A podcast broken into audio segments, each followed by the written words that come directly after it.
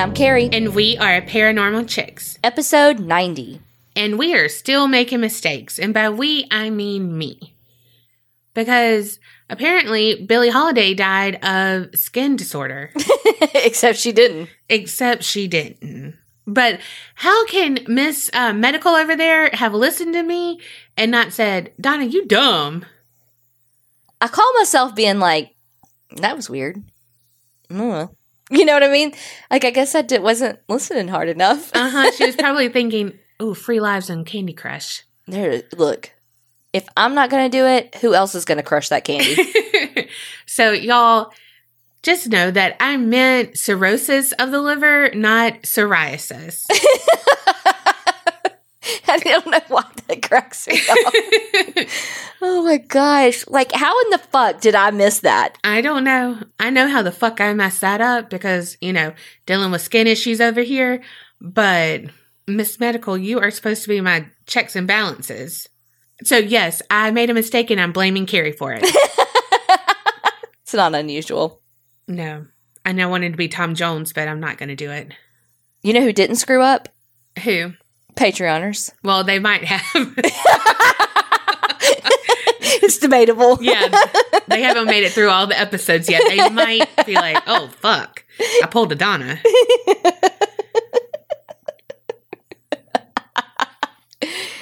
all I have to say, what are those names I fucked up that time? Paula and Gertrude. No one forgot those. I did. I will go to my grave being like, Paula was Gertrude and Gertrude was Paula. And it wasn't. And They were fucking mother, mother and daughter. daughter. First up, Heather T from New York. Mandy C from Texas. Brenda H from California. Andrea TL from Louisiana. And Sharisa R from Indiana. And look, Sharisa sent us an email telling us how to pronounce her name, and I'm still thinking I'm fucking it up. Pulling a Donna, episode 90, y'all. Thank y'all so much for joining Patreon, the Creepinati, all of the things.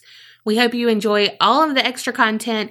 And if you want an episode shout out, hop on over to www.patreon.com forward slash the APC podcast. Okay, before we start like the episode episode, I just want to do a quick mental health check in because I feel like we're at the time of the year where it's the most wonderful time of the year, but it's really not for everybody. And holidays can be really hard, and we're in the thick of it. We just got past Halloween and Thanksgiving, and with Christmas and New Year's right around the corner, it just can be a stressful time for finances, for relationships, lack thereof, all the things y'all don't need me to tell you. And I know my anxiety's up and worried about money and all the things. So I just wanted to do a quick mental health check in to just remind everybody that you're not alone and to reach out for help if you need it, especially again, I, this time of year, like just the rates of anxiety, depression, death by suicide, all that is so elevated this time of year. And so just want everyone to be safe and reach out for help. I concur. And I am going to my doctor to up my anxiety meds. So, mm-hmm. mm-hmm. I get it. I just got on that PRN anxiety medicine too not too long ago. Man, life's hard. It is. It is. Oh, also, with your mental health check in, reminded me that one of our listeners, Andrea, she messaged me and was like, Hey, BTW, all of your symptoms that you were describing on the last day of your trip, you're not crazy. well, she was being nice, but you're not crazy. Those sound like autoimmune issues. And I was like, girl, I have an autoimmune disease. Mm-hmm. I was like, wait, so you're telling me that the brain fog, like the craziness that I was in a bubble and I couldn't function, I couldn't stay up. And she was like, yeah, yeah, yeah, that's, those are all symptoms. And I'm like, this fucking autoimmune disease. So that is one good thing about, you know, being completely open about your life. Uh, mm-hmm. Uh, So people can be like, hey, BTW, I think this. And I'm like, you're not wrong. Mm-hmm. And let me talk to my rheumatologist.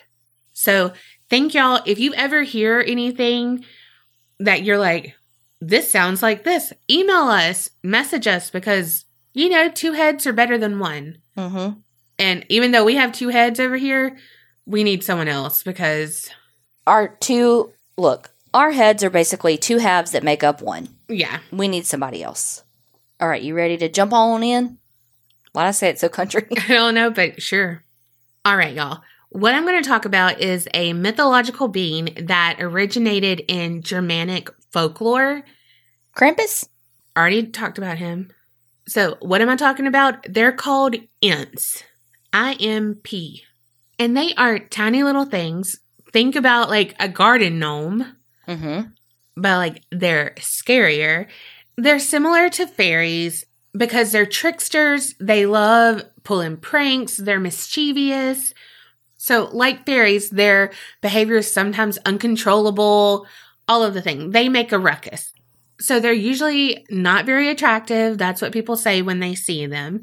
And they are really like low level demons. And they can range from like pranksters to just evil, malicious fuckers.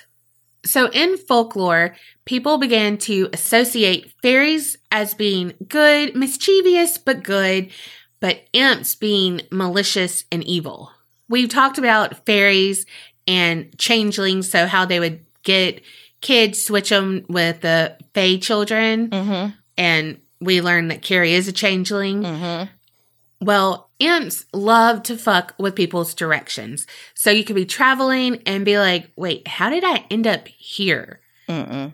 Mm hmm. Well, it could be an imp. In the beginning of the folklore, imps were like lonely little creatures that wanted a companion and they wanted humans to like them. And so they would use jokes and all of that, you know, like be the class clown Mm-hmm. because any attention is better than no attention. Mm-hmm. I mean, are these kids? Sounds like it. However, shit normally backfired on them, and the humans would be like, You fucking little imp. But pranks and jokes are only funny for a little bit. Mm-hmm. And then it's like, Okay, we get it. Stop. Well, then when you're getting that bad shit, they're like, Well, I'll show you. And so they got more malicious and more mischievous. And so when people who were class clowns, sometimes they're known as being impish, Mm-hmm. and that's where it comes from. Damn. On mysticinvestigations.com, they pose the question What if imps are responsible for knots forming in everything so easily? And since they love to annoy, what's more annoying than things tangling so easily out of nowhere? So, your phone cord back in the day, Mm-hmm. Or if you work at like an office or some shit, you know, you have the cord still and you're like, what the fuck? Mm-hmm. Necklaces. Necklaces, hair dryer cords. Mm. You know, like when you're like, what the hell? You have to hang the hair dryer and let it twirl out. I have to do that to my headphones all the time Mhm. when we're recording. Mm-hmm. They say even your own hair. Like Kerri's eyes. No, because I was literally just thinking, I wonder if it's true for your hair too. Yes. And then you're like, and your hair. well, because Kerri's hair will get so fucking naughty, y'all. They're also known to be the ones that misplace things. So if random things go missing, you know, you blame the dryer for eating a sock. It may be an imp. Also, on the mysticsinvestigation.com, they said that they do bite. What? Uh huh. But it's own like their bites don't really hurt us, and it's kind of like you know those little itches that you get out of nowhere, and you're like, "Ow!" Mm-hmm. Could be an imp. The fuck? I mean, I get those a lot. I feel Same. like, and it's usually lower to the ground too. I feel like those are just like nerve endings firing though. Probably, or are they? Okay, Keith Morrison. People believe that ants also feed off of human energy and emotion. So that's why they love to wreak havoc. And then the more, you know, the little like stupid pranks like, where are my keys? Where are these? Blah, blah, blah. That round. The more energy they have. And so then they can build up and actually do the malicious shit. Yeah. And also, word to the wise if you see an imp, be very cautious because you're only seeing them because they want you to see them. And it's never for a good thing. Because they, if they talk to you and stuff, they'll be like, Ooh, I can grant you wishes. I can Mhm. be your best friend. I can carry out things for you. But it's not going to be good. So there are lots of famous cases of imps. This is going to kind of be like a sinister sightings for imps. Okay. The first one's known as the Lincoln Imp.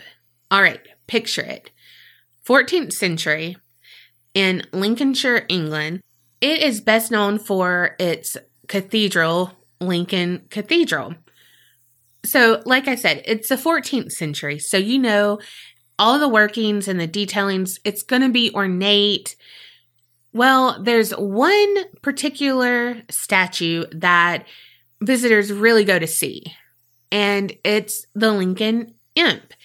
He's located in the angel choir next to the east window, and he's above a support pillar, and he's just kind of staring at the people below. And so, picture a little gnome ish gargoyle, and he is sitting there with his legs crossed, and he has that evil little mischievous grin, like that shit eating grin. Mm-hmm. So, according to legend, there were two imps. They were sent by Satan because he was like, run along, kids. And you know what? I fucking hate that cathedral.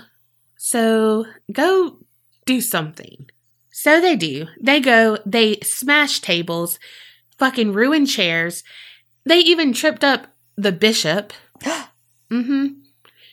Well, while they're doing all this shit thing, like imagine Tasmanian devils an angel comes out of a book of hymns, and that angel's like, stop, collaborate, and listen. Ice is back with a brand new edition. Exactly. But so, like, stop. Well, one of the imps is like, no. And he. That is exactly what I think one of them would sound like. Like a little shit eating little fucker. yes. Well, he picks up rocks and he starts throwing them at the angel. And like, I'm not gonna stop. Well, You're not my mother. mm-hmm. Well, the other one, it goes cowers under some of the tables, like of the wreckage that they've caused. So the angel goes over to the one who's throwing the stones, and he says, "Oh, impish imp, be ye turned to stone!" And boom, he was forever turned to stone right there. And like that's how he was sitting, like with his legs crossed over, like Mm-hmm. I'm not gonna do it.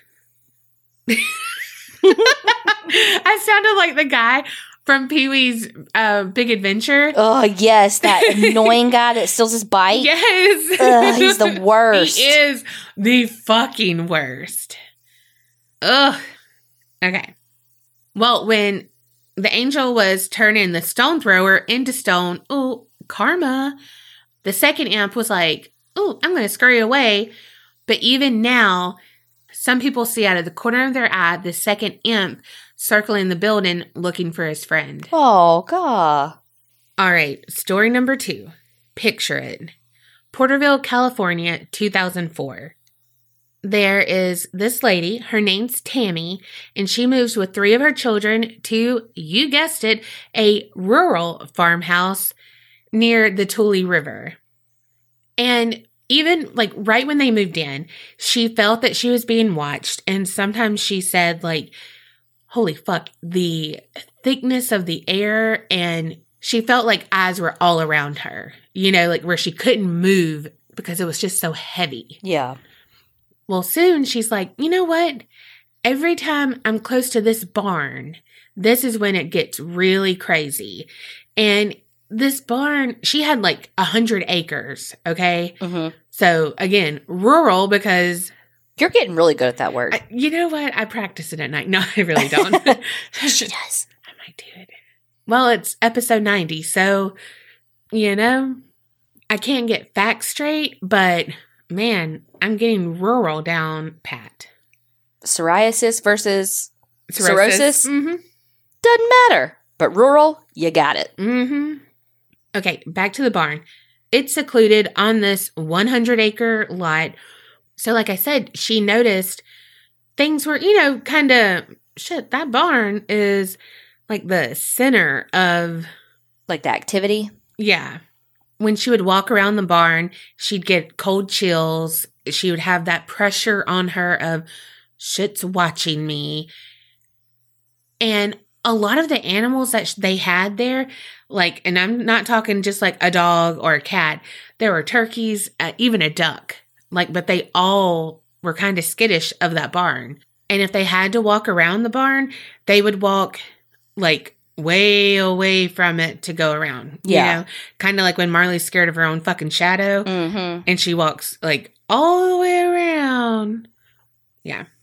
Most of the time, like if there was a dog there, it would just be staring into the barn, like looking at something, but not like moving its eyes, not Mhm. moving its head, like straight on staring, like something was staring back at it. Yeah. Or they would go crazy, you know, barking, all the things like Bo and Marley at a deer Mm-hmm. but it would be all around this barn. Well, then they started noticing some sounds coming out of the barn then. And that was like growls. Were there animals in the barn? No, Oh. nothing was in the barn. But then some of her animals started going missing. well, she's like, you know what? Trying to reason it away. The stuff that's, you know, the sounds coming out of the barn, it might be a stray dog in there. It might be rats. It might be whatever. Well, but if she had turkeys and ducks and all of that, and there's growling from the barn, it could have been like a coyote or something. Yeah. Well, and that's that's what she said too about like the missing animals. She's like, it could have been a coyote. They could have wandered off. You know, again, like it's weird. Shit's kind of eerie, but It's a farm. hmm so all that's good. You know, like again, shit's scary, but it's probably normal. So one night, Tammy and her son are coming back from town. They had picked up some groceries. Well, she opens her door, you know, to get all the shit because you know the son's not going to help. You know that's going to, he's going to be like, I'm playing my Game Boy or whatever the kids are playing these days. Definitely not a Game Boy. Maybe a Nintendo Switch. Oh, mm, okay. Not sponsored. Game Boy. Oh my god. I mean, Apparently it's 1986.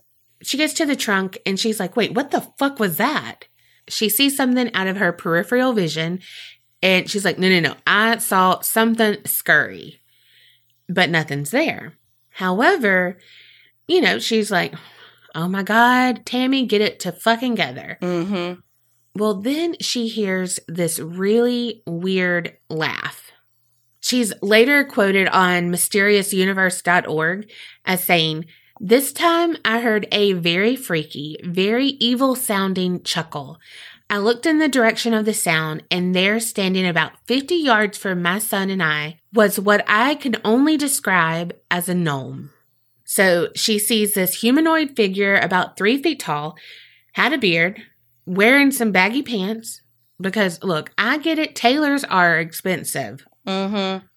Had like a gold colored shirt on and a red pointy cap. Did he have suspenders?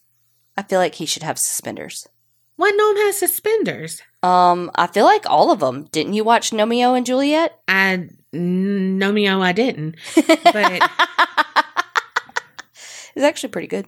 well, any guardian gnome I've ever seen sounds exactly what she's just said. Sans the suspenders. No, I guess they don't. I guess they just have a belt, and that, maybe that's what I'm thinking. Mm, Some of them look like they have on overalls. mm. Because yeah, I totally had to Google it, y'all. Tally for Donna. You didn't say a belt. Oh, good. So they're just standing there looking at this little creature, and they're both probably mouths open, fear farting. Well, the creature has black eyes. Mm-mm. Yeah.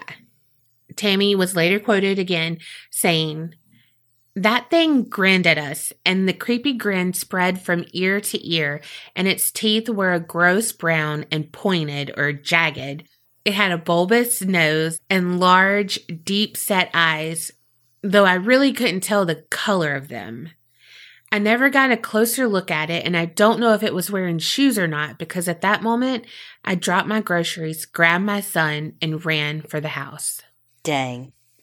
Well, they make it back to the house. She slams the door shut, locks it, and she is frantically trying to tell her daughters what happened, but she is, you know, like hyperventilating. Yeah. Well, then they hear that strange little cackle again. Uh-uh. And then there's some movement right by a window. They all go to it because that's what you do. You know it. Mm-hmm. And they see the top of that red pointy cap. Nope. I'm going to steal something from you. Here's the thing this window is eight feet off the ground. Mm-mm. Why? Eight feet? That's really fucking tall. What is it on the second story? Maybe. I don't know. Eight feet off the ground, a window? That seems excessive. So she closes the blinds, out of sight, out of mind, huddles the kids, you know, like, let's go do something else. Let's get our minds off of this, whatever. And that was the only sighting that she saw. But she would continue to hear that malicious little cackle coming from the barn at various times. She said, after that night, whenever the dogs barked or howled, we were pretty sure we knew what they were barking at. We were also pretty sure of where our missing poultry had gone. From time to time, we would hear a weird, creepy chuckle and other noises coming from that old barn. Well, in 2010, Tammy and her family moved away. They weren't taking any chances. They were able to sell the farm and Got the fuck out of Dodge. Mm-hmm. Like, no, who's laughing now, bitch? Unless he went with him. Damn, but he didn't. Can he? Don't know. but a new family moved in. Oh shit. Yep. And again, almost immediately, it was something about that old barn just wasn't right. Right after sunrise one morning, the couple who bought it, they woke up because they heard what they describe as a raspy, gurgling singing. What? Mm hmm And, you know, they woke up kind of pale from what the fuck is that? Mm-hmm. They look out the window and by the pond, they see this humanoid creature who's about three feet in height. And he's wearing maroon pants, a baggy yellow shirt, a brown vest, and a dark waistcoat. This man fancy. Mm-hmm. He very shishi. It might be the winter. He might have had to layer up. He said, look, that other outfit, so last season. I gotta be bougie. mm-hmm. These new people, they got to know who I am. Well, and they also said he had a beard. So it really might have been like winter, no shave November. We all know it's a thing. Uh, it is. Well, one thing was the same, and it was that red, pointy cap. And also his teeth. Ugh. They said they were jagged and sharp, almost to the point of looking broken. Oh gosh, that's like my biggest fear in life. Y- y'all know I have a thing with teeth. Like I'm Yeah. so scared I'm going to lose my real teeth. Well, so they're looking, studying this creature, like, what the fuck are we looking at? He looks back at them, and in an asshole move, he. If you tell me he pulls his pants down like all those garden gnomes, no, he didn't do that. While he's looking at them, he bends down and snatches one of their koi fish from the pond. Damn, aren't koi fish expensive? Yes, they are. That mother humper. Mm-hmm. Well, what does he do? He fucking opens his jaw with those nasty teeth and he just goes to town munching on it. Ew. And this this cracks me up. But apparently the husband was like banging on the thing like, "Get the fuck out of here. Like drop the fish." Yeah, because that would work. hmm Well, the imp, he laughs that little laugh again, Mm-hmm. and then he gives them the middle finger and runs away. Okay. I d- hey. I mean, I, like I, I, I have no words for that. I know. I know. All I can picture is this being like a scary movie, and the whole time I'm watching it, being like, "It's a fucking gnome! Like, just Yeah. kick him away," you know. but really, it's like this like maniacal, and I'm also like in my head like, "Please, no imps come fuck with me." right? I, I got enough shit. I look, I misplace enough shit on my on my own. Mm-hmm. I don't need something else doing it for me. No. Well, that wasn't the last time they saw him because he apparently loved koi fish. And so he would go back to that pond and it would all happen again. And also, they had little garden gnomes around Mm-hmm. around the pond and he loved fucking with them. Well, so the husband was like, "Oh, you like that? You like your little toys? Well, I'm going to take them away." Uh oh. Well, when Gnomeo he came over and he threw a fucking tantrum. Uh uh Uh huh. They said that he was like stomping about and he was like talking in some weird language. So it's like gibberish, you know? Mm-hmm. And it's like, is this a cartoon? Because Right. it sounds like a cartoon. You know how like when a chihuahua gets like really mad and you're like, what are you gonna do? You know, when Mhm. they're like, you know, that was a terrible bark. But that's like how I pictured this thing. It's like, okay, Look, but I am going to tell you the leprechaun, the movie, mm-hmm. it scarred me. I know it did. And so I can't make fun of these people. Even though I called him Gnomeo. But it was just because you put that in my head and Mhm. it just stuck. But again, I'm like, please don't let me get an imp. Mm-hmm. Well, things escalated. Well, the imp started just kind of hitting on the walls, do, like just terrorizing the family at night. And they finally moved away. Damn. Yeah. Another story that's pretty well known is the story of Chris Fleming. And he is actually kind of famous. He hosts some shows on TV, Dead, Famous, and Psychic Kids. Well, on his own website, which is Christopher Fleming with one M dot com, he goes into like the shit he's seen all throughout his childhood and kind of what led him to be into the paranormal and supernatural and all the things. Well, picture it 1970s in Hoffman Estates, Illinois. He said, you know, he's a young kid and he said his house was haunted, but it was, you know, ghost, Mm-hmm. but also by imps. And he would call them little demons. He said they were around three feet tall and kind of like gremlins. He said that they would peer out of the walls, walk out of, into, or fly out of all the closets and dark corners of the house. He was also quoted as saying, I became so terrified as a child that I slept with the lights on, slept with my back to the wall each night, and had by me a glow in the dark plastic toy sword. My mom got me to help me feel safe at night. I even ended up placing a last rites cross Oh God. with candles and holy water beside my bed each night. oh my God. Also, uh, I came across on his site, it was like, why did they come into the house? Like, why were they there? Yeah. And he, like, kind of ponders to himself and he's like, really have no idea, but it could have been all the years of the Ouija board use. What? Maybe. Yep. Mhm. I would guess so. well, that would happen nightly, you know, him seeing different creatures and whatnot, but it would slow down, then it stopped altogether. But then there was another encounter in 2009 where he saw an imp or the little demon, as he said, and he tried to catch it. Hmm. He chased it into a closet, but it just vanished into thin air. Well, because you can only see it if they want you to see it, right? You said? Yes. Okay. And like I said, he called them little demons. He didn't know what they were or anything.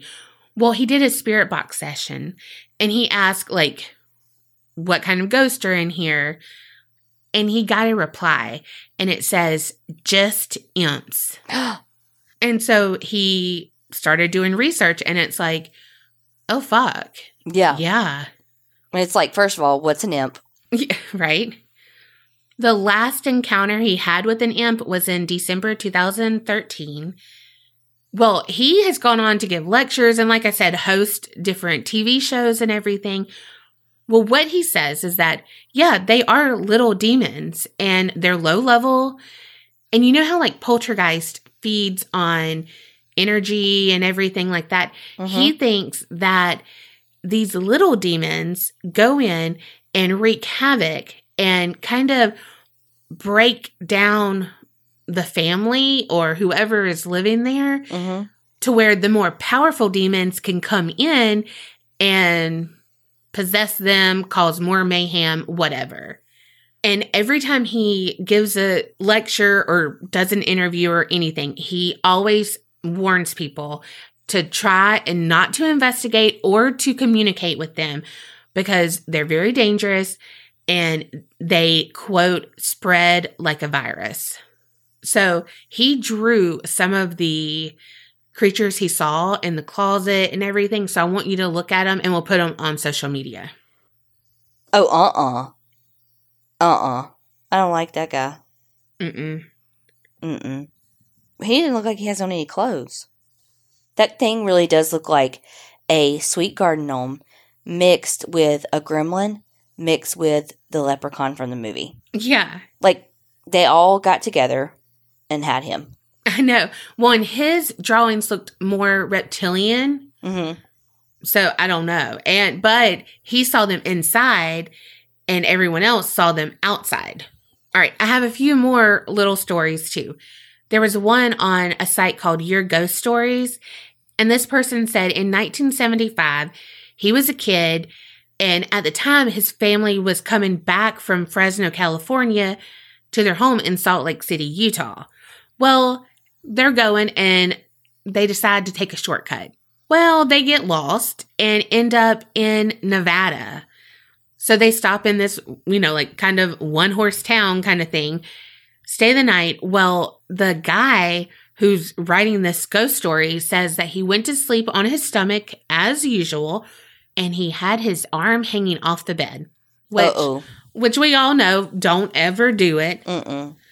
Well, in the middle of the night, he felt someone yanking and pulling at his arm. And so at first he's like, oh my God, it's a dog, like, you know, kind of Yeah. shake it off. But then it's like, wait, wait, wait. We didn't bring the dog on the trip with us. Mm-mm. You know, he kind of understands, fuck. Well, then another tug happens. And so this time he's like wide awake, looks around, but sees complete darkness. Well, right then his arm gets yanked so hard he is pulled off of the bed. He looks up and what he sees is a kind of humanoid green glowing mist. Well, his mom springs into action, jumps out of the bed, runs and like screams at this thing, like, no, smacks it. Once she makes contact with it, he lets go of his arm and lets out a very high level screech. Then it starts whirling around like a funnel and disappears into a drain that's located kind of in the center of the room. Well, the dad is still asleep. The mom and the son, you know, they huddle together. They're like, you know, kind of soothing each other. And they finally drift back to sleep, wake up, go home. Years later, he's telling the story to someone, and they're like, oh, that was an imp. Mm-mm. And what they told him is that the imp feeds off of the souls of young children. And they also have the ability to appear as children to other children. So that was something kind of different than what we've heard before. Well, like I mentioned, that they might feed on the souls of kids or whatever. There's a story from a girl who said at eight years old, she was in the UK, and she said that she went to bed one night and she kept hearing some tapping on her window. So, of course, she gets out of bed, goes to the window to check what's going on, and she sees something right outside the glass. And she's quoted as saying, This thing was sat on my windowsill on the outside, humanoid, about the same size as a four year old child, but its body was almost skeletal. Oh, God. It was so thin. It made the thing's head look slightly too big for its body. It had no hair whatsoever, but large black red eyes and a mouth full of lots of little sharp teeth, almost like a cat's. I hid under the covers very scared, and I didn't get any sleep that night at all. Wow. So the next day, she talks to her mom and she's like, You didn't see anything. You know, like that's just your imagination, a bad dream, whatever. But here's the thing there were three scratches in the window. Mm-mm. So she knew it was real. Well, at school, she's in art class and she draws the creature. Come to find out, another kid had drawn the exact same type of creature. So she asked the girl who drew it, like, what's that? And she told her about her experience, and everything pretty much matched up, even the three scratch marks on the window. That same girl who was eight, she's 22, she's living in an apartment, and she had a boyfriend. One day they woke up living their best life, switched on the TV, had some coffee going, and Martin, her boyfriend, just kind of matter of factly asked, Do you have an imp following you? and so she was kind you know, like, Oh, have you been reading those stories again? You know, Yeah. kind of thing. And he's like, No, no, no, no. I woke up to three taps on the window and I saw this thing. He describes it, and it's exactly what she saw when she was eight years old. So they go to the window to get a closer look, and there were three scratches on the outside of the window. Nuh-uh. Yeah. Well, have no fear because it is possible to like repel imps. And because they're such a low level demon, religious artifacts do work. And like you could have your house blessed by a priest, and also silver repels them. Really? hmm On mysticinvestigations.com, they said that experienced practitioners can trap them in crystal balls or crystals in general. And the main one that they can use is quartz. So pull a Spencer Pratt and have crystals everywhere up in your house. Dang. You remember that? yes. but seriously, like no one has time for any pranksters, especially if they like start doing the malicious shit. And also, we were talking to Courtney Pepino from Spellcast podcast, and she said like she was doing a reading for us, and she it was like what our week is going to be like or whatever, and she said something about fairies and something like with the card that she pulled, and I was like, oh fuck. Because no one knew what i was doing and we were recording right after we had this reading. And so i was like you know it's kind of on topic because i'm doing imps. And she was like oh fuck but she also said that you know what she knows of them is like them being mischievous and stealing stuff where not really stealing but like misplacing things mm-hmm. and she said that if you cannot find something, so she said to picture the creature that I've been describing, picture it, in your mind and then picture you having some big nails, like the big ones, and like putting it up on the wall and hammering the nail in its shirt. And like you saying, you have to stay here until my blah returns. And she said it normally works. And then you just have to remember to release him. And I was like, uh, okay, Dan, I'm going to, uh, have to tell everybody about that. You know that picture? Do you remember on Home Alone when they're at the house across the street and they pick him up and like put him on that hook? Yes. That's literally what I picture. Yes. Oh my God. yes. Yeah. I think someone in the Facebook group had uh, misplaced something of theirs.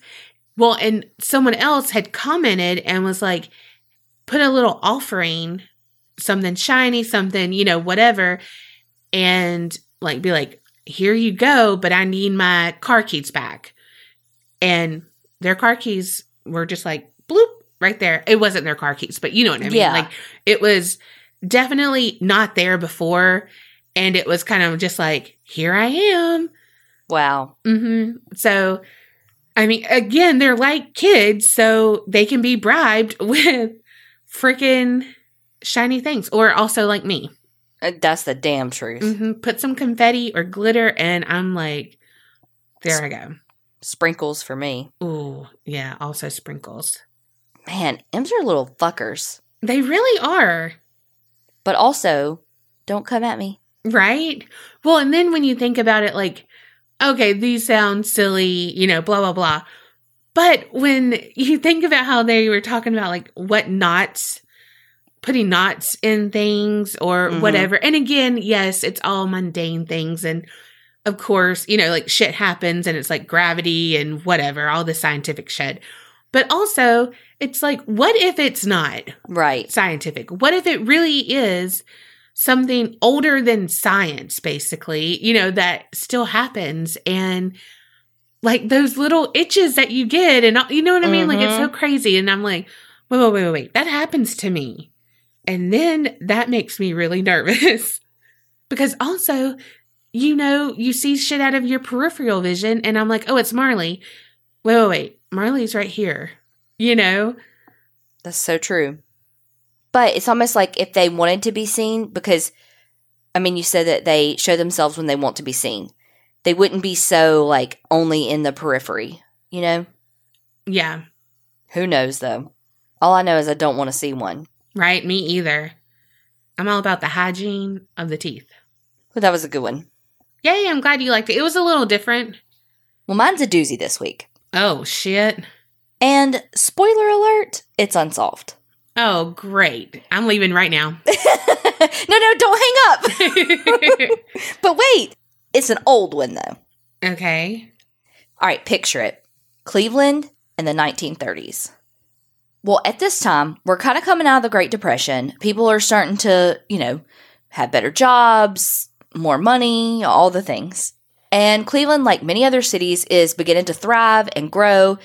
A lot of laborers were coming into the city because the steel thing was growing. Industry. That that's a really good word. hmm They were even going to have the Republican National Convention there in 1936. So Cleveland was starting to take off. Uh, yeah, because Cleveland rocks. we saw Drew Carey. But here's the thing. During all of this growth, all of this like prosperity and and conventions coming, they were even wanting to have like a the World's Fair there, like how they did in Chicago. Yeah. But all the while, one of the most macabre serial killers was active. Dun, dun, dun. This Cleveland serial killer was active from the years 1934 to 1938. And again, it's all unsolved. I'm talking about the Cleveland torso killer. What? Mm hmm. Okay. I got so much cool information from the Cleveland Police Museum. Oh, cool. Yeah. They had the best timeline breakdown of like when all the bodies were found and stuff. The other name that the Cleveland torso killer went by was the Kingsbury Run murderer. Oh, I've heard of him. No, you have not. okay. In the 1930s, though, Kingsbury Run was a very dangerous place. It was just a little out, not even really outside the city, but like outside the city from what I gather. You know, I mean, I didn't like pull up Google Earth from 1930, but it's it's not even like I don't even say like a suburb. It's like a like a ward of it. You know what I mean? Yeah, yeah, yeah. So there were a lot of what they called quote hobo. It was a hobo jungle, is what the what it's hmm. called. And so basically, it was this huge camp for people who were, were homeless. Because again, we were just coming out of the Great Depression. Not everybody had jobs. Not everybody came out of it at the same time. You know, some Yeah. people were ruined forever financially. And so a lot of people were living in this kind of homeless camp. There was a lot of people who were transient because, again, they were homeless, but there was also a train that ran right there. And so, you know, it was easy for the kind of transient lifestyle because you could just hop on and off the train. There was an area just east of that, though, that was called the Roaring Third. And it was basically like I think of like in New Orleans, have you have how you have like the third ward, the ninth ward. That's kind of how mm-hmm. I think of it. I don't know if that's actually, but that's the only way I can kind of picture it in my head. Yeah. But the Roaring Third was kind of like the seedy party hotspot. So Okay. it had all the bars, all the brothels, all the casinos. And that's, I mean, that sounds like the place I want to fucking be. Mm-hmm. Hello, Bourbon Street. I mean, you're not wrong. But it was this area that was like the perfect hunting ground for a serial killer. The first body was found in September of 1934. And what happened was this younger guy was walking along Lake Erie and he came upon this body that had washed up against, up against the shore, on the shore. And when he saw the body though, he he noticed that it had been dismembered, but like from the knees down. So it was oh, the God. yeah. So they did, you know, of course he reported it, police come, blah, blah, blah. And they they did find some a few of the other body parts around, Mm.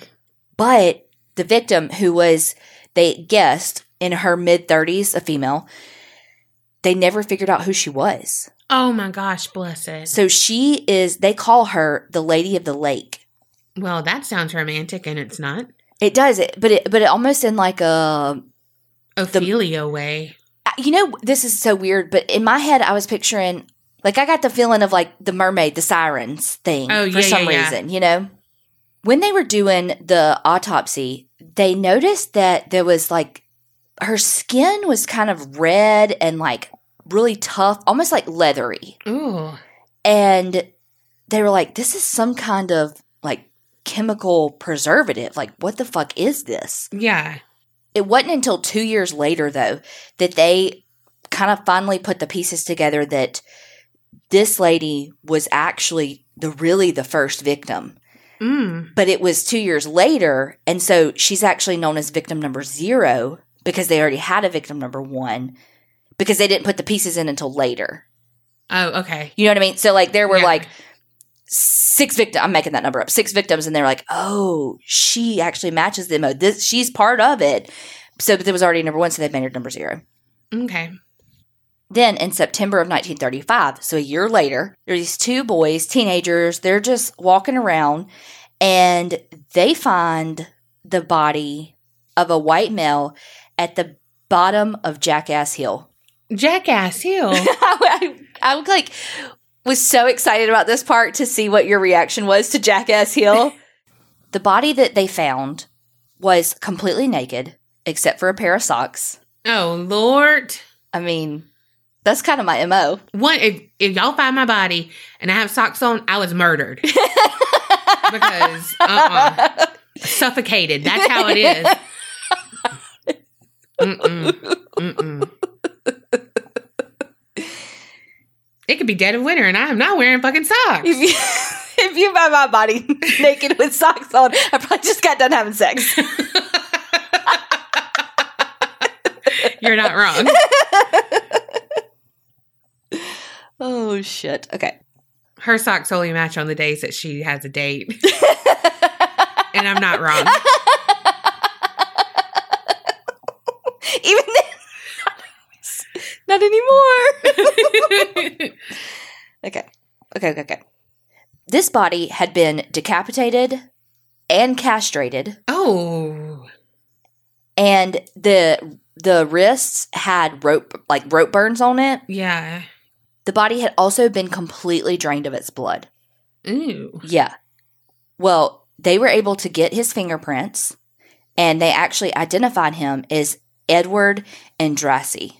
And so this poor guy was only 28 years old. Mm. Well, Edward had an arrest record, which is why they had his fingerprints. And he was a patron of the Roaring Third. Nothing I found said if he was homeless or not, but it was rumored that he was gay. Okay. So I don't know if that's why he was like frequenting the Roaring Third. I don't know if it was more. I mean, it's 1935, you know, Yeah. but not far from him, the police found another body. Oh gosh.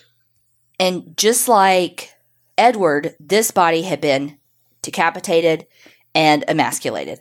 Here's the thing though this body had the same like chemical preservative that victim zero, the lady of the lake, had.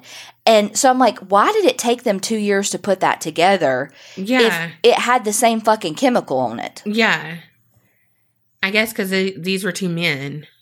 Maybe. And, you know, they never identified this body, but they think that he was like around a 40 year old white male. But at first I was like, well, maybe these guys were lovers if they were found not far from one another, both emasculated, you know, maybe they were lovers that were called or what, you know. Yeah. But the unknown male had been dead for a couple of weeks. Mm. So they weren't killed together. Yeah. Same dumping ground. hmm I wonder if it was really a hate crime if they were both gay. I don't know because we don't know who Yeah. the other guy was. And again, it was rumored. So yeah. he could have had maybe more quote unquote feminine Mhm. mannerisms, eye roll. But in 1935, you know what I mean? yeah. And they're probably like, oh, he's gay, when he probably wa- really wasn't. I wonder if the police went down that rabbit hole for that lead if it was a hate crime. No. Well, I mean, well, they might have found the killer by then. but here's the thing I don't think so because you're dealing with populations of people who are perceived as less victims than True.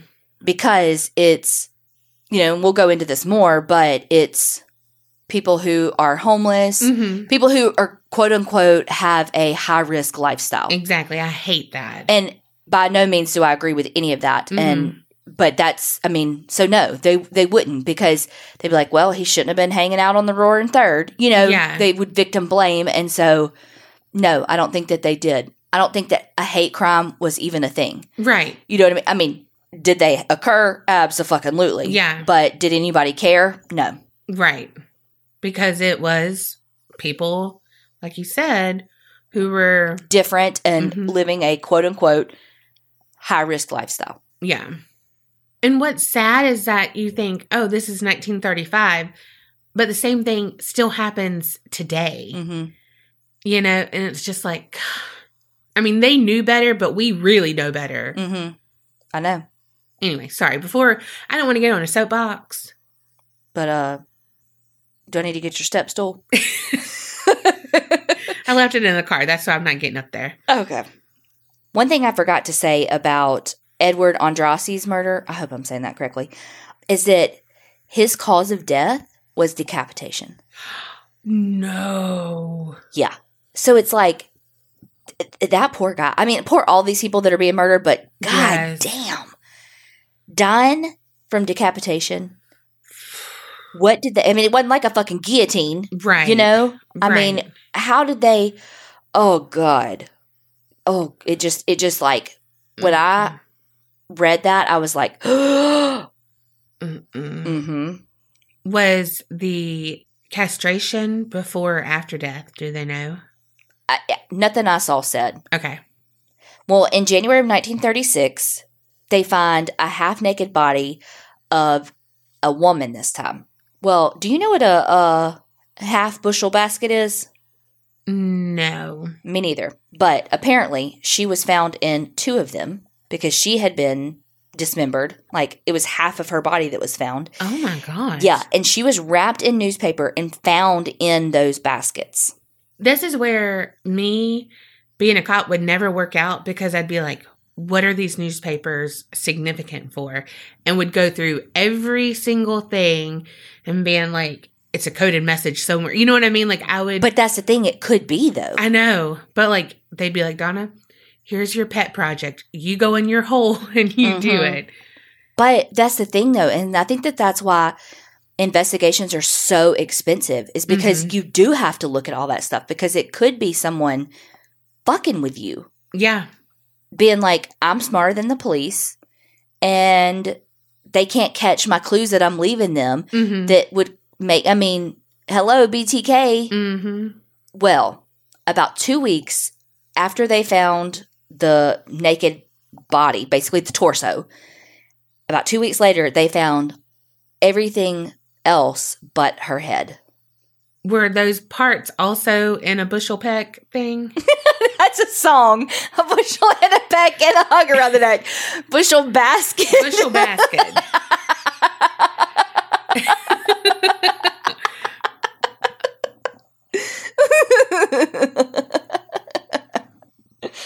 oh god, that's funny. Now, this one I do know how you were asking about with Edward, like how he died by the decapitation, hmm and you were asking if the other things happen pre or post mortem. Well, with this victim, who they were able to later identify as Florence Palillo, but I want to say it's Palillo, but everything has said Palillo. She was identified as this victim, and she also died from decapitation, but her limbs were not disarticulated until rigor had already set in. Mm. So we know from like the comparison that she had been disarticulated when rigor had set in, but so we know it, it wasn't the case for him, but I don't know if that means that he was alive or if it was immediately after death, you know? Yeah. Florence was actually pretty well known around the Roaring Third. She had a really hard time from the Depression. You know, she lost everything. And so she, like many others, resorted to sex work. She was also a waitress and a barmaid. Then, again, a couple of months later, so all these victims, so you can see kind of this cooling off period because the bodies are found about every like five plus months. So again, June 1936, again, two young, you know, younger kids walking around because remember the the first one was found by a young man and then the second one was found by two teenage boys. You know, it's like these poor people that are stumbling upon these bodies. But they found the head of a white male and this head was wrapped in pants. What? Yeah. The next day, police found his body. And this guy was in his 20s. Same thing, died by decapitation. And he too had been drained of all of his blood, but everything else was intact. So he had just been decapitated. Okay. The police were able to get fingerprints from him. And this guy even had tattoos. He had six tattoos, but they couldn't identify him Golly. even with all of that. And so he's known as the tattooed man. Back in the 30s, men who had tattoos were either sailors or had been in prison. And so they were like, surely we can find out who this guy is based on his tattoos. I mean, you know what I mean? Like, it's a very narrow pool yeah. in the 30s. You know, Yeah. it's not like now where bearded, tatted up dude is like every girl's dream Right. because it is Mhm. hey boy hey but they they still couldn't identify him so what they did was they created like a plaster of his face so they could put it at this place called the great lakes exposition and this was in 1936 it said that more than 100000 people came through and saw this guy's plaster face but they still never identified him. And they did that with three other victims And those are still on display at the Cleveland Police Museum, Oh, whoa. which is where I got, you know, where I got this timeline. There was actually another website called allthat'sinteresting.com, and that's where I got a lot of good information too. Well, the next body was found in July, and this was same thing. A body was found decapitated. This one was about a 40 year old, they think, white male. And the police think that this victim was actually killed where his body was found. The other ones, they were like, okay, this, this has been dumped, you know, yeah. because, well, this is why they think that. Not far from his body, they found a pile of bloody clothing and his head. Mm. Yeah, that's why I said this one, this case is a doozy. Lots of gory, you know. Well, there was a lot of blood around that had seeped into the ground, and they estimated that he had been dead for about two months. Holy Hannah. Yeah. But no identity. Okay, so the next body that was found a couple of months later in September. Listen, now, if this is not some shit I would do, this fella was just trying to get on a damn train. You know, living his best life, hopping train to train, going all the places. And when he is running to get on the train, he trips over a body. Holy shit. If that's not some shit I would do, trying to get on a damn train, Right? Mm-mm. Could you also though? Could really and truly, in all seriousness, could you imagine? Oh my gosh. Well, the part of the body that he tripped over though was just the torso. So the police are searching nearby, you know, seeing if they can find something. Something. They ended up finding the lower half of the torso and the legs, Mm. But it was found in like this big open sewer. So they had to send a diver down to get it all. Mm-mm. Mm-mm. Yeah. Well, here's the thing. There's a really cool picture of this too, because there's a lot of pictures of this of these cases that it's like I cannot believe that's a picture, but there is a picture of this, and like you can see all these people like standing around watching them like try to get this stuff out of this big sewer thing, and they say that there were like 600 people out Holy looking at that, and of course they assumed that the killer was one of them. Yeah. Well, hell, he was probably trying to flee, and a mob came over, and he was like, "Well, shit, might as well just sit here." Let me just sit here and see what's up, what they gonna Mhm. find. Well, this one, just like a lot of the other victims, had died from decapitation.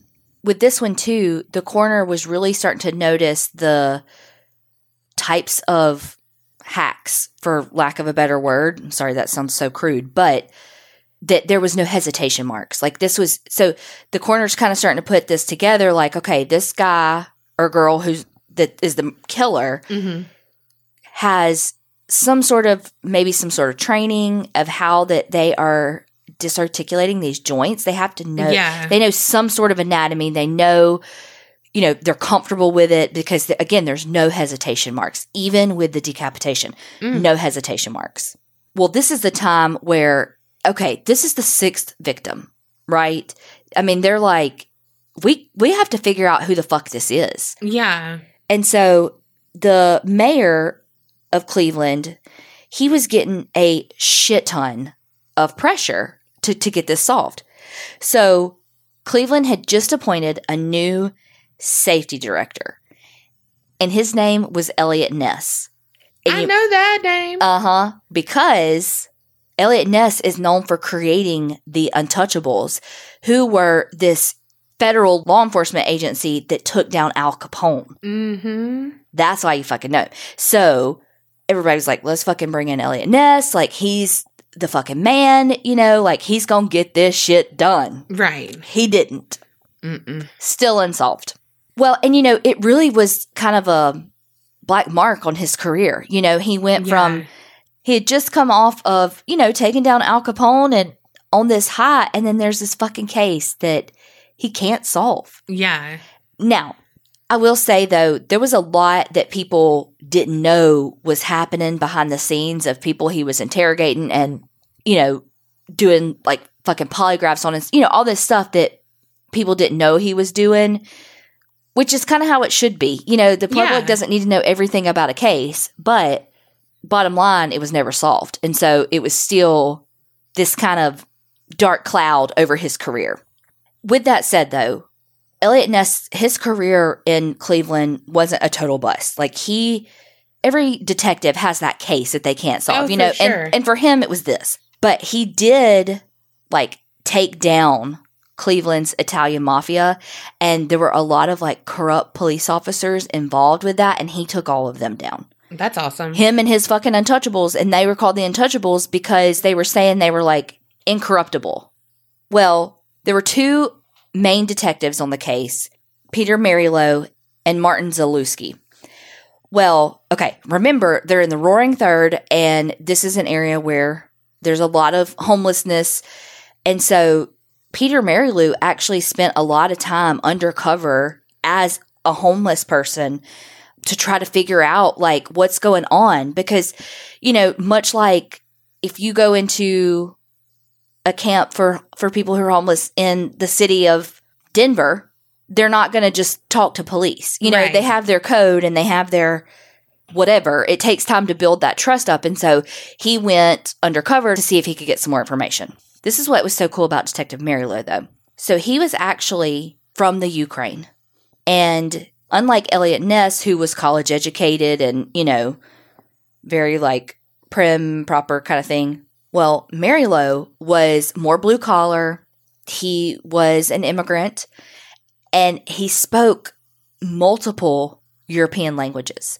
And so he was perfect for this undercover work because he could go talk to all the other people Yeah. who were, you know, who had immigrated and you know he could speak to them in their languages and so it just helped him integrate himself into that hobo culture faster which i thought was so cool and but that just shows you though that like everybody truly has their role Mm-hmm. you know and it's like everyone and education doesn't make you great at all things you know Right.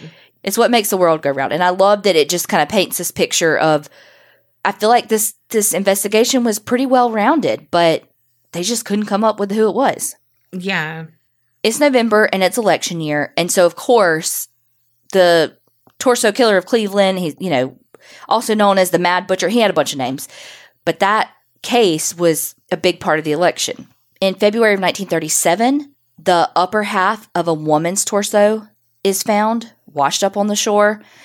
And she was actually different in that her cause of death was not the decapitation, but that had happened post mortem. And then about three months later, the lower half of her body washed up on shore. And they know that she was, again, a young woman, they guess in her mid 20s, but never could identify her. Then a couple of months later in June, someone found a skull under the bridge. And right next to it, they found this bag that had the skeletal remains in it. Mm. And the police were actually able to use dental work and they identified her as Rose Wallace, but that wasn't like an official identification. And this is what's stupid about it though, because okay, the her son was like, that's her. They had the dental records, but because the dentist had died, the dentist couldn't confirm. Oh my gosh. Right. And the other thing that they were like, well, was because they estimated that the body had been dead for a year and Rose had only been missing 10 months. Oh my gosh. That's splitting hairs. I know. Here's the interesting thing though Rose was the only black victim. But and that's what's so interesting about this victimology though is because it's men, women, 40s, you're, you know, 40 year olds, 20 year olds. And then, you know, so far they've all been white, but she's the first, well, first and only black victim.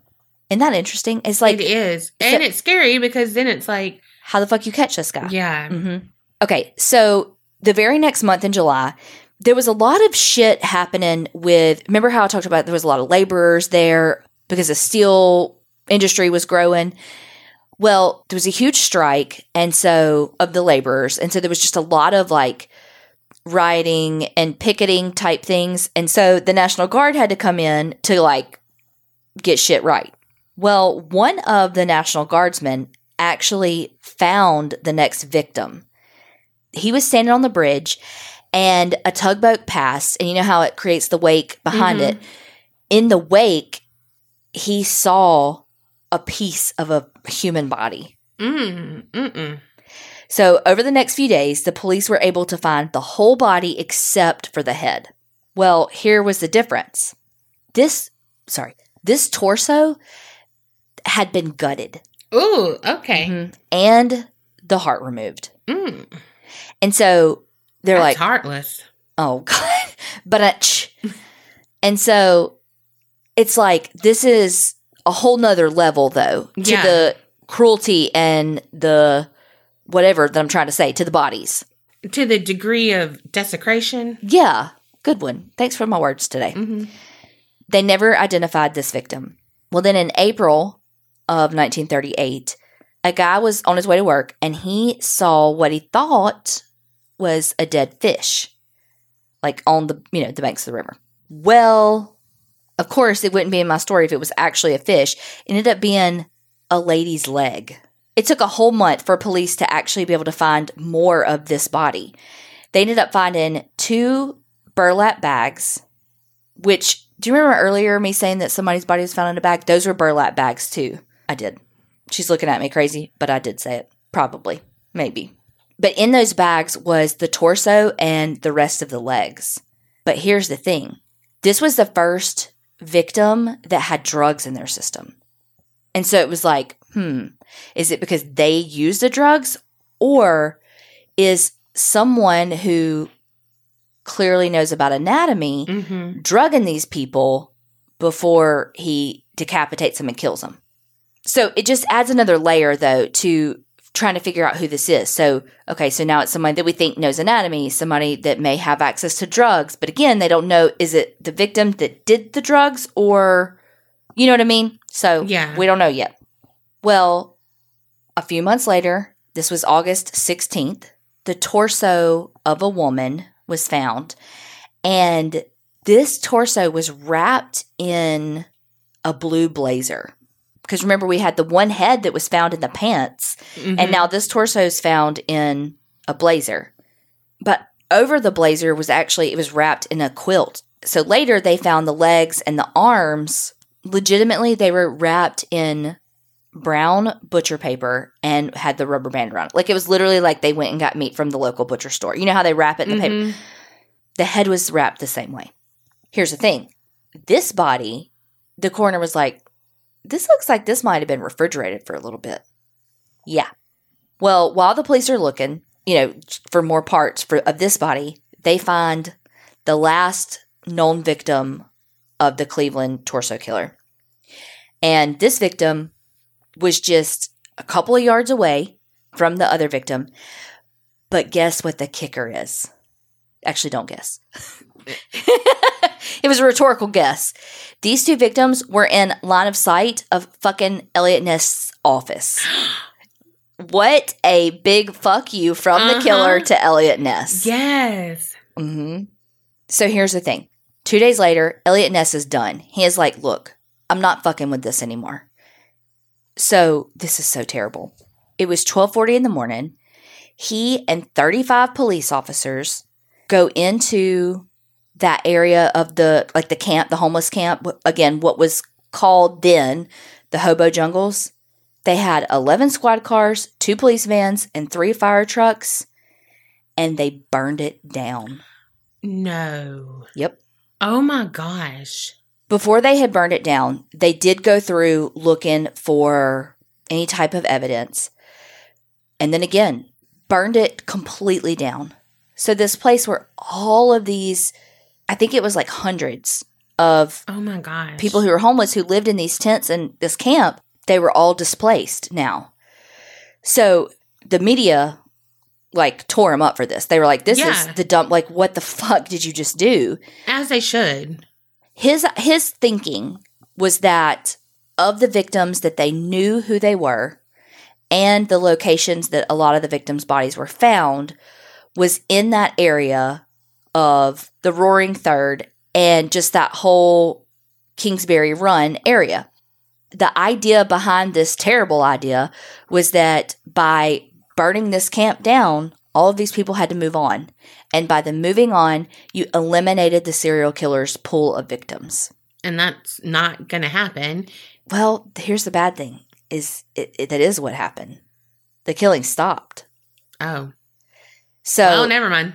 But, but it's still the it's still terrible. You Yeah. know, it's still these people's lives are ruined now. I mean, like you you took away they they are homeless and this is the only home they had and you took it away. Yeah. So I don't know if maybe the killer lived there Girl, I was just about to say, he might have lived there. and then yeah, was was you know, his hunting grounds was where he lived. But okay, there was actually someone arrested for the murders. His name was Frank Dolezal. This is why they honed in on him because he actually lived with Florence for a little while. So Okay. he knew her and he actually knew Edward Andrassy and Rose Wallace, who were the other identified victims. And so they honed in on him because they were like, well, he knows these victims. It's got to be him. I feel like if he did this, those would be the ones that he made sure you couldn't identify. Yeah. So what they did was they did a 1938 uh, interrogation, which can you only imagine how bad that was? Oh my gosh. And so he, mega air quotes, confessed. And literally, the confession has been described as incoherent ramblings. Like, oh my gosh. he knew no details. He was only regurgitating what the police was telling him. It, he had clearly been coached. You know, it, he did not fucking do this. So he was arrested, and right before he went to trial, he was found dead in his jail cell. When they did the autopsy, he had six broken ribs. And they claimed that he died by suicide, and they say that he hanged himself. Here's the thing Epstein didn't kill himself. he was five eight, his height, five eight. The hook that he killed, quote unquote, air quotes, mega air quotes, used to hang himself was five feet seven inches from the floor. Oh gosh. So tell me how he hanged himself, Right. but was but was standing, like not like Mhm. okay, he bent his knees and he hanged, you know, that way. No, he was like sta- that. He did not, Mm-mm. and so it's like his death in in jail right before the trial. You know, it's all very sketch, but it, people because people are like, so he clearly didn't do this, and he clearly did not kill himself, and so they think that he was murdered because he was uh, was about to go to trial, and they knew that they weren't going to win with you know what I mean. Mm-hmm. Well, so but it's like, so why did the sheriff like why why him? Why you know, was it just because they were like, okay, this guy looks good? You know what I mean? Yeah. I think they were just trying to solve this because Mhm. it was such I mean, it's it's a it's a serial killer that they can't find. Yeah. And there were and there were 12 victims, you know? So it's like they were under so much pressure. Well, okay. There was one other suspect who to be honest, I think is who did this oh. allegedly. His name was Francis Sweeney. Police actually arrested him not long after the raids, like j- just a couple of days after they, you know, the, they raided and burned down that camp. So Francis Sweeney was a physician. And so what do physicians know? Anatomy. Mm-hmm. Francis Sweeney also was a soldier in World War One, and you know what his job was? Field amputations. Oh shit. Hmm. Well, he was interviewed by Ness because I mean, like you're bringing in the big guns. You're not even letting the sheriff do it. You're fucking bringing in Eliot Ness to interview this guy because they think that it's him. Yeah. They did so. Polygraph testing was very, very new at the time, but they brought in a guy, did test. He failed two different polygraphs, which again it was 1938 mm-hmm. at this point. It, who I mean, probably anybody could pass or fail one of those. Yeah. They had to let him go because they didn't have any evidence to keep him, and he was well connected, so they had to let him go. Well, not long after that, he actually checked himself into a hospital for alcoholism. And while he was there, he was also diagnosed with schizophrenia. Mhm. And so he was able to come and go from the like, so they, you know, when you're like, okay, well, he was like institutionalized basically. You're like, okay, well, he couldn't really do anything while he was there, but he actually had a lot of freedom and could come and go from the hospital as he pleased. While he was in the hospital, he sent a couple of postcards to Eliot Ness, kind of again a big fuck you to Eliot Ness. Yeah. Well, it's also rumored that that Sweeney was bisexual. So again, same as before when we were talking about the victim that they say was rumored to be gay. Was he really, or was it like people guessing shit that they don't understand in 1936 or 38 or whatever year it was at this point?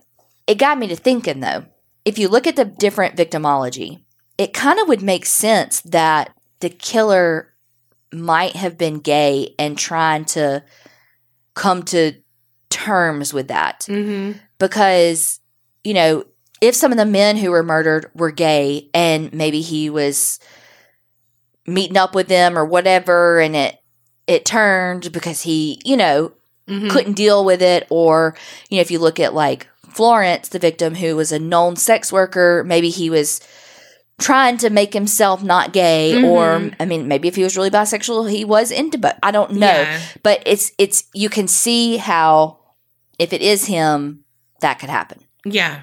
the thing about francis sweeney is he was never going to get convicted his uncle remember how i said he's well connected Mm-hmm.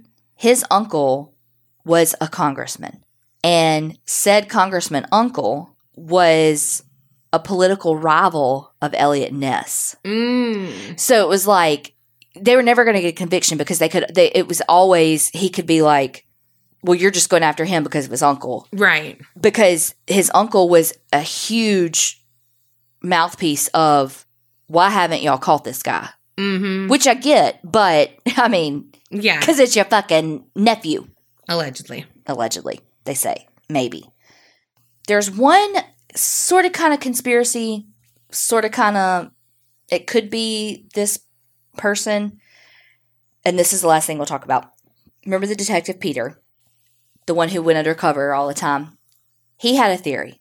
His theory was that the murders in New Castle, Pennsylvania, in an area called the Murder Swamp, he thought that that was actually the same person as the Cleveland torso killer Mm. because from 1925 to 1934, four bodies that had been mutilated were found in the murder swamp. Then the murders pick up in Cleveland from 34 to 38. Then the murders pick back up in Pennsylvania in 1939, and six more bodies were found until 1942. Wow. So it's like the timeline is perfect yeah. especially if you look at the cooling off period in between each each of the murders it stands to reason you know i mean like Mhm. it, it works out but again they neither one of those were solved Mm. Some say it was the work of multiple people because of how different the victimology was. It was men it was women. Ages were different. You had one one person or one victim who was black the rest were white you know. So some people say that it was multiple killers but my money's on old dr sweeney. Well, it makes sense. And I think the different victimology stuff could be that he hated himself. And so, in all of the people he, you know what I mean? Like, Mhm. he killed them because of either rejection or they didn't reject him or, you know, like Mhm. whatever. Yeah. And I mean, if it really was Francis Sweeney, he was schizophrenic. There's, I mean, there may not be the reasoning that we think that there is behind any of these murders. Yeah. It could just be because of the schizophrenia. Yeah. With that said, soapbox, having schizophrenia does not make you a killer. Now, do some killers have schizophrenia? Yes. Do some killers have depression? Yes. Do some killers have a right hand? Yes. You know what I mean? It Yeah. does not mean that because people who have schizophrenia are killers, right. because that is such a misconception. And I think that it is really important to point out that because people hear schizophrenia and they think sometimes they think killer, you know what I mean? And it's, Yeah. it's not one and the same. It's people who have schizophrenia that are violent, it's usually violence towards themselves, hmm not other people. Yeah. Okay, stepping off my soapbox now. What pisses me off about this case is that we still have some of the same issues now. hmm And people dying because one, they're different from someone else, two, because they're doing things in their life to survive that someone else deems of a lower moral standard. hmm You know, I just don't. I just, you know. Mm-hmm. What you think? Who you think did it? That timeline, though. I mean, Sweeney seems plausible. Eliot Ness, that's who he thought did it. For sure, Mm. for sure. I think that the detectives might have thought otherwise. Mm-hmm. So maybe he did have a vendetta out, you know? Yeah. Maybe it was, I'm to shut your uncle up. I'm to fucking arrest you. Yeah. I don't know. But the circumstantial stuff makes sense. mm-hmm. But Gosh. it's fucking circumstantial. Yeah. Here's something I learned. Shit's still the same. Unfortunately. Not as bad. Not not as bad, but also sometimes as bad. You know Yeah. what I mean? Like it's we can say not as bad, but it's still bad. Absolutely. You I know, completely agree. And so it's like it still shouldn't happen. hmm But then again, too, we don't know. Are we projecting this whole, I don't know if victimology is the right word, but this like thought process on this killer that's not even there? Maybe all of these were victims of opportunity because they're just just a killer. You know what I mean? Maybe Yeah. it is the person that went back and forth between Pennsylvania and, you know, and and they're just a killer. Maybe they were a some sort of migrant worker, you know, Yeah. and it just opportunity. I don't know. You that's the problem. We don't fucking know, and I feel like nor will- nor will we ever Mm-mm. at this point. You know, it's damn near almost eighty five years later. Yeah. I tell you what, I don't want. An imp, Mm-hmm. I sure don't want one of those. I can lose enough shit on my own. right? I did learn a new adjective though. What? Impish. Oh yeah. I was like, what? I feel like I've heard that before. I have. Like the origin. Of Yeah. Yeah. Let us know what y'all learned and who you think the uh, torso killer is. or if you know any other uh, conspiracies behind it that we didn't cover. Mm-hmm. And what do you think Kerri's serial killer name would be? Like the torso killer. Like what would it be? I'm imagine something about tripping. That would be your defense. I didn't mean to kill him. I tripped. The weak ankles killer. Kerri, it was a pebble killer. Thank y'all so much for listening. Please subscribe and review all the things. And remember, Creep it real and, don't get scared.